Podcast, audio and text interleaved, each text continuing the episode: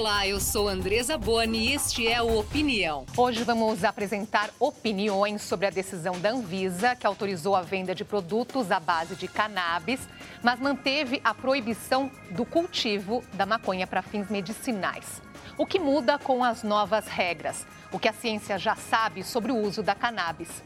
Recebemos os psiquiatras Eliane Guerra Nunes, diretora-geral da Associação Brasileira de Estudos de Cannabis Sativa, e Sérgio Tamai, integrante da Associação Brasileira de Psiquiatria. Obrigado por estarem aqui hoje com a gente, obrigada. É... Vamos começar então, né? A ideia hoje é detalhar essa decisão da Anvisa.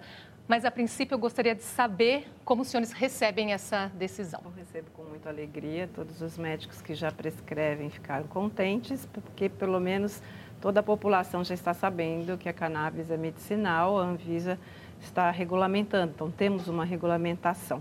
Por um outro lado, nós ficamos tristes, porque não podemos plantar para pesquisa, então ainda a conversa vai longe. Doutor Sérgio. Então, tem, de fato, os prós e os contras. Eu acho que a questão dos prós é que realmente permite que as pessoas tenham, talvez, um acesso é, mais fácil a alguns uh, derivados da cannabis que já existem no mercado já uh, e que são aprovados mais especificamente para alguns quadros de uh, neurológicos, né? Principalmente quadros de epilepsia refratária, né? Uh, então, então por, esse, por esse lado é positivo, acho que permitirá que isso aconteça. É, com relação à questão de, de cultivo de maconha, acho que tem alguma que, existem questões que foram levantadas, inclusive durante a discussão dessa regulamentação dentro da Anvisa, é, se ponderou que é, como é que isso seria feito na prática, né?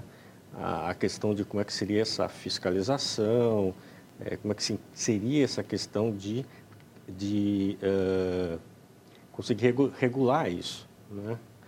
Ah, porque, sim, na verdade, o que está se colocando são derivados ah, da, da, da cannabis, da maconha, né? Ah, a gente tem, por exemplo, eh, principalmente o cannabidiol, né? Que tem se demonstrado vários usos, principalmente nessa questão das epilepsias, né? Então, você tem evidências fortes de que realmente você tem eh, efeitos positivos, né?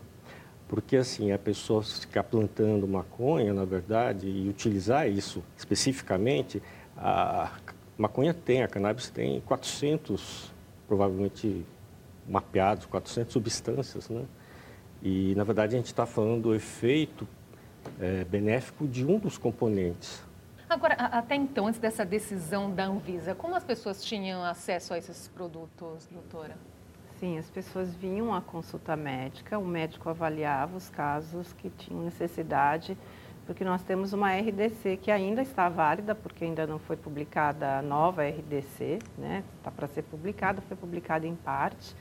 Então, nós temos ainda, ela está em funcionamento, o médico ele tem que seguir as regras.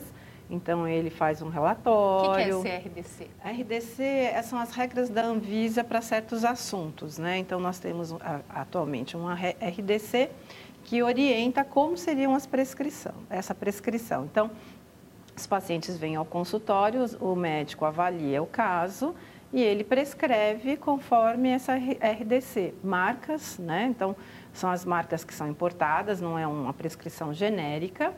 E aí, o paciente se mandava um e-mail ou mandava uma carta anteriormente para a Anvisa e a Anvisa fazia a autorização da compra por um ano.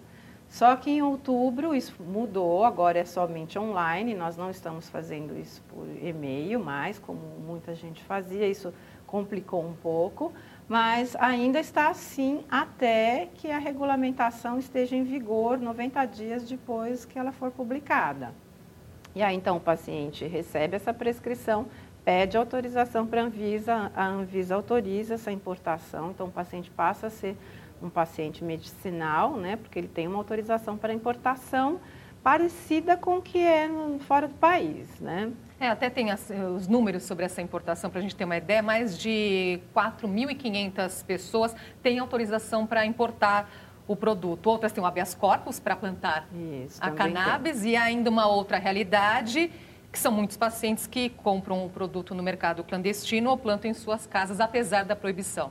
Não é, exatamente, doutora? Essa é a nossa preocupação, porque quando não existe uma regulamentação do começo ao fim do processo, existem desvios, né? Então é ao contrário, quando você tem uma regulamentação, por exemplo, como nos Estados Unidos, você tem um controle desde a semente, a origem da semente, até ele se tornar um medicamento. O doutor também chamou a atenção para a preocupação quanto ao plantio, não é, doutor? Hoje, hoje isso acontece, sabemos, não é? Uhum. Mas não há uma regulamentação. Uma regulamentação não poderia resolver essa questão? Então, da segurança? Então, mas na verdade o que acaba é, sendo colocado, você pode até colocar regulamentação, mas o problema é, é você estar tá, é, implementando isso. Quer dizer, quem é que vai fiscalizar, como é que isso vai ser feito?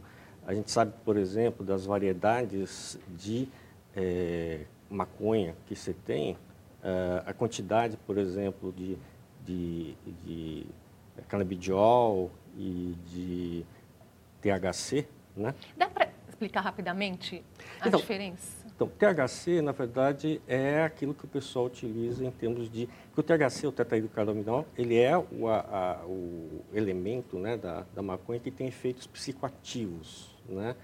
É, que, entre aspas, tem outros efeitos uh, que as pessoas que usam a maconha recreacional buscam, né? Já o canabidiol é desprovido dessas ações, né?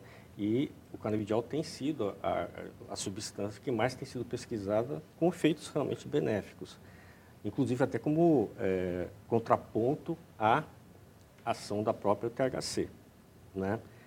O que acaba acontecendo é que, assim, tem uma variedade, variação.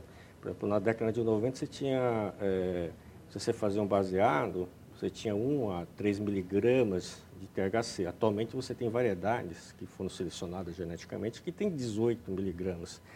E, consistentemente, com diminuição do canabidiol, né? Então, é uma coisa que realmente eu acho difícil no Brasil a gente conseguir estabelecer parâmetros em que você consiga de, efetivamente controlar isso, né? Mas é uma... vou chamar, eu vou passar já já, eu vou aqui só chamar a opinião da, das pessoas nas ruas sobre esse assunto. Okay. Sou a favor. Ah, não sei. Depende. Sou contra. Opinião.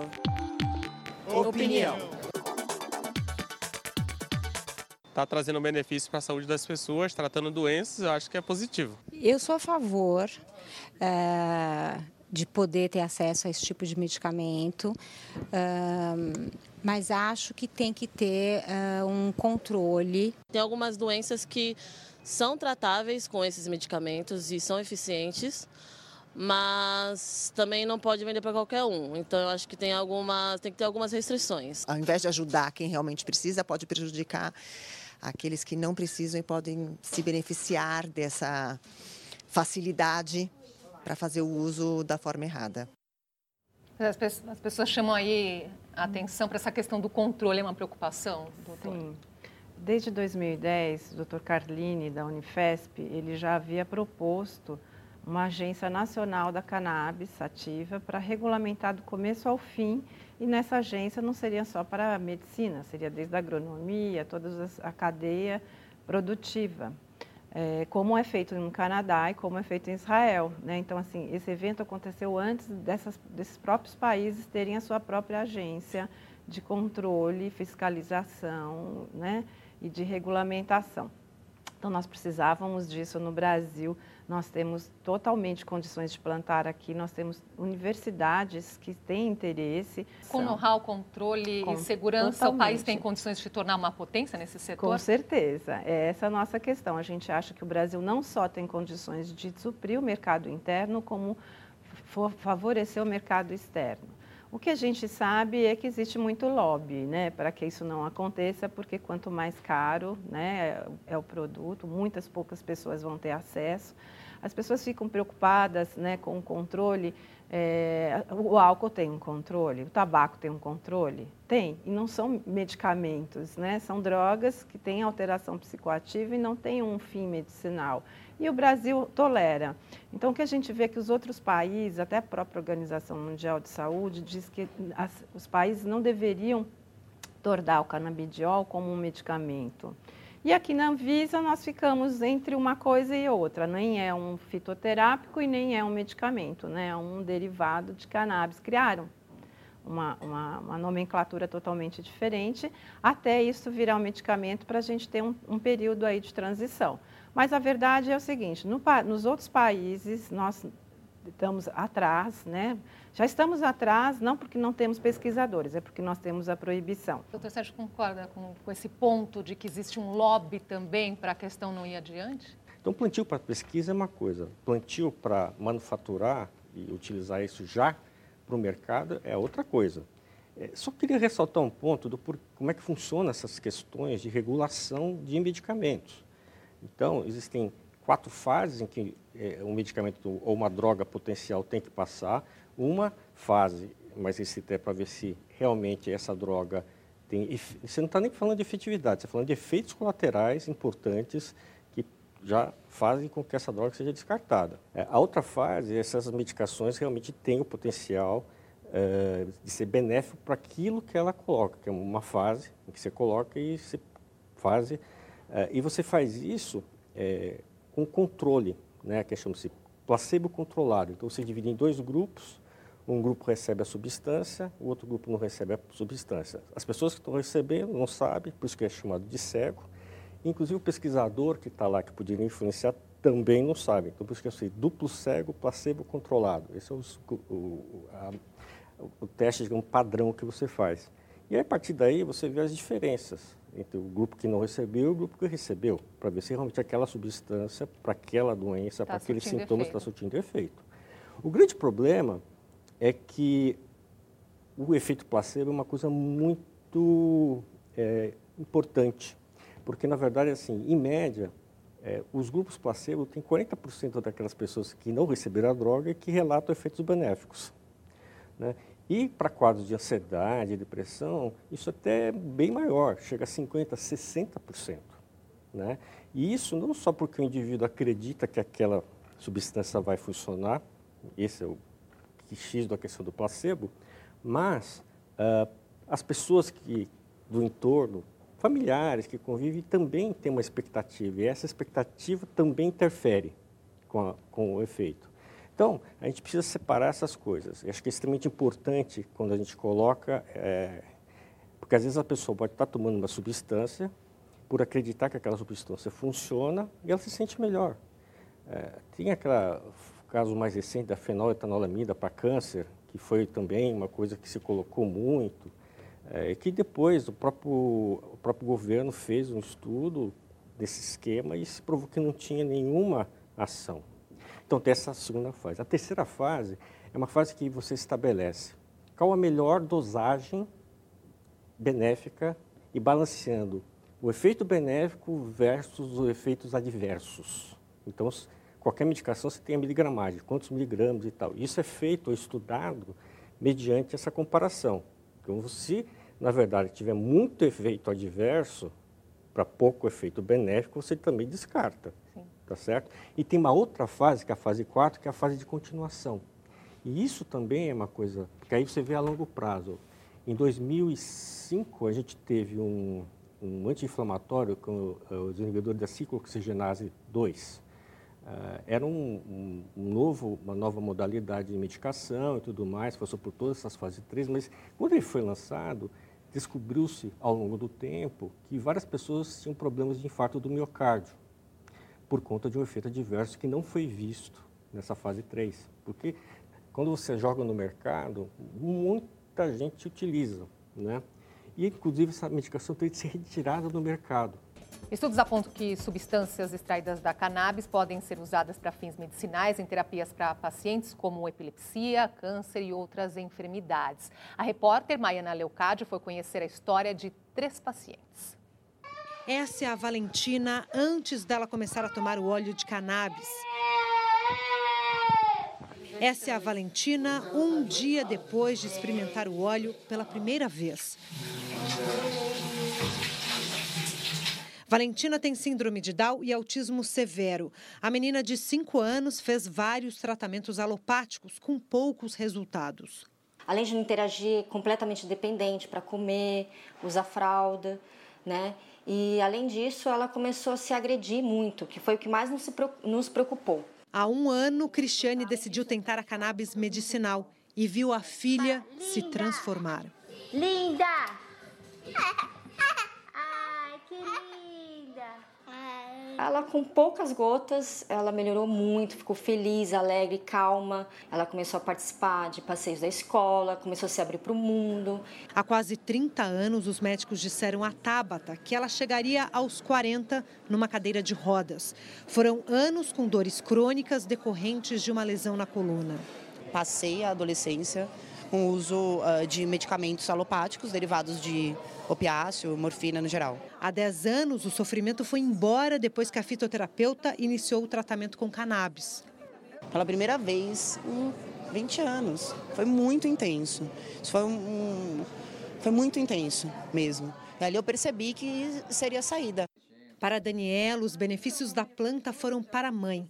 Doura tem Alzheimer e usa cannabis há pouco mais de dois meses.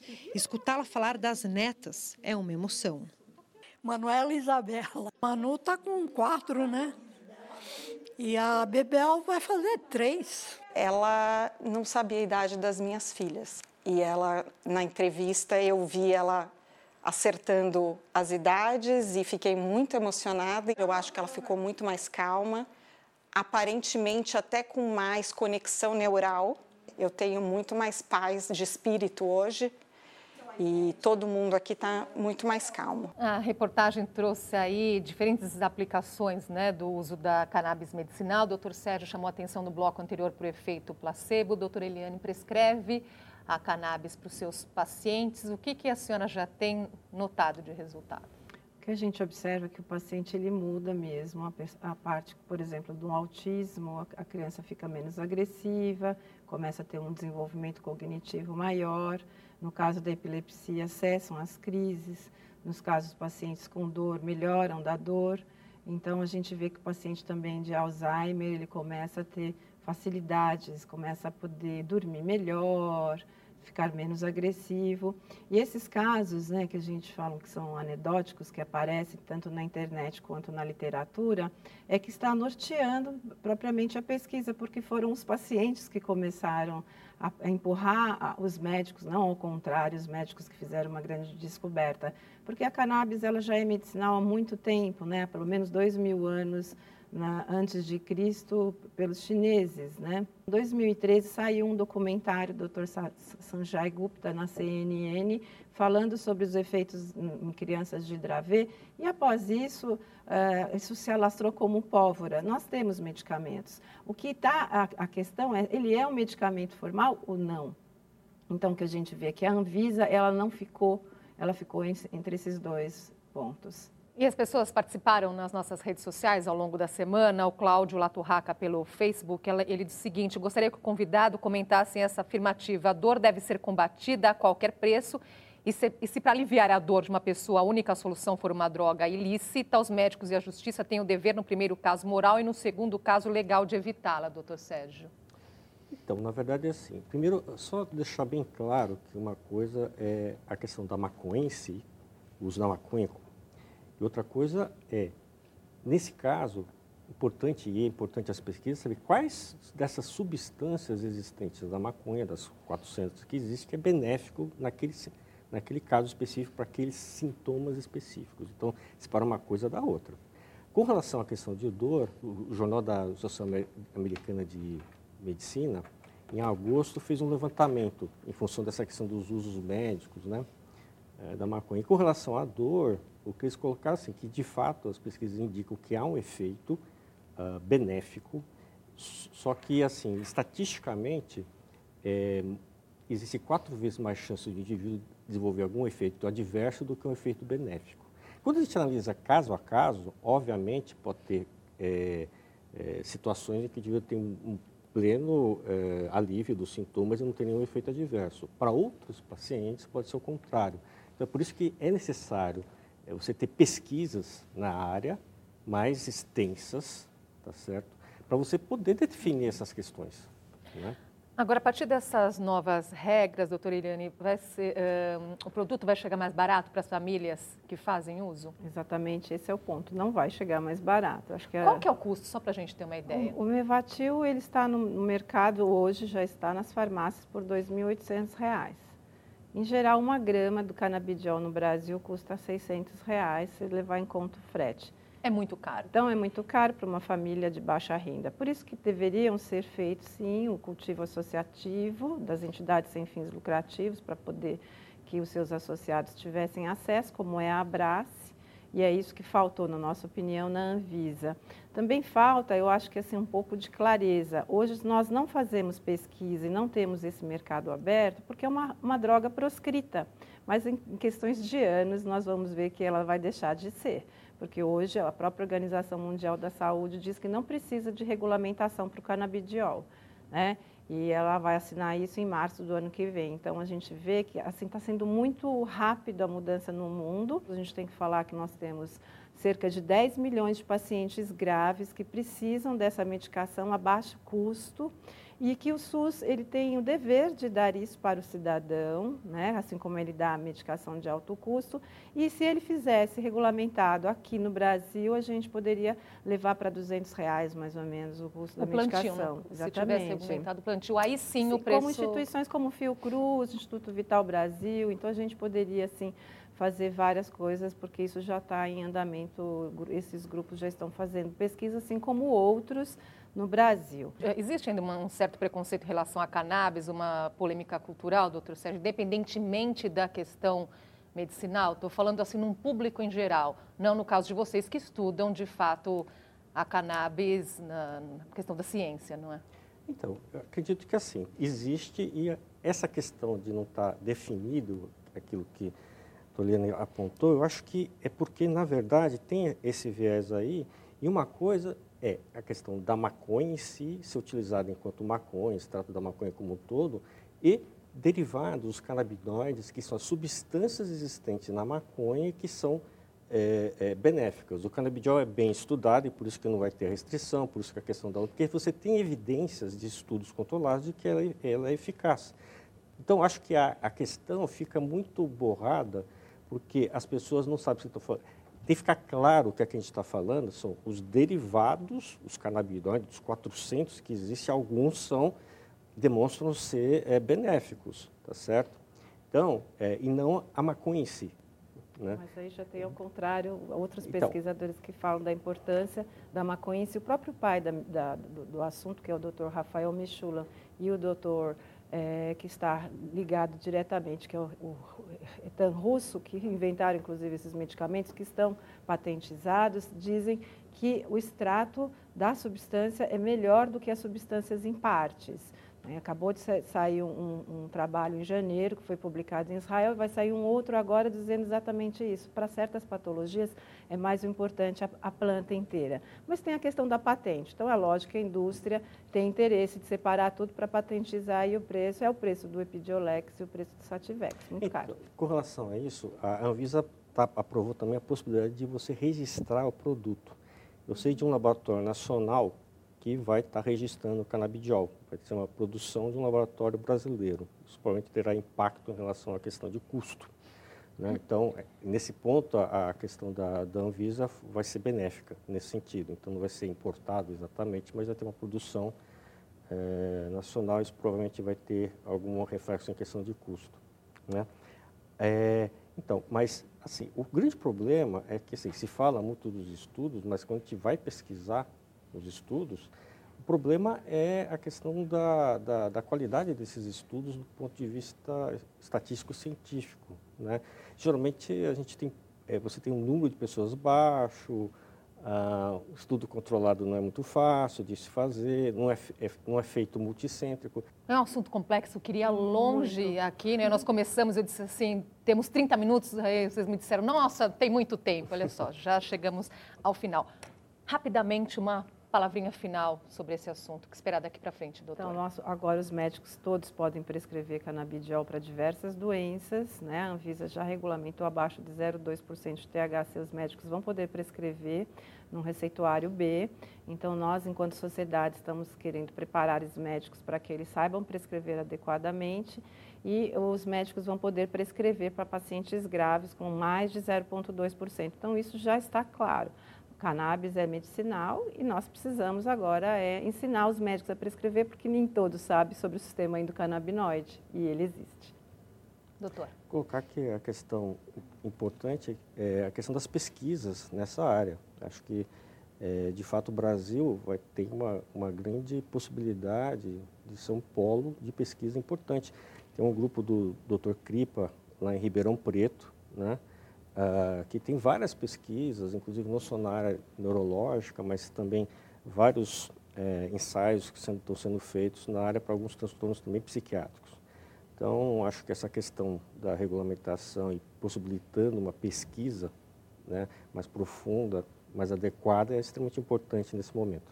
Agradeço muito a presença de vocês aqui hoje com Obrigada. A gente. E até uma próxima oportunidade. Se Deus quiser. Sim. Obrigada. O Opinião fica por aqui. Eu sou Andresa Boni. Nós esperamos você na semana que vem. Opinião, qual é a sua?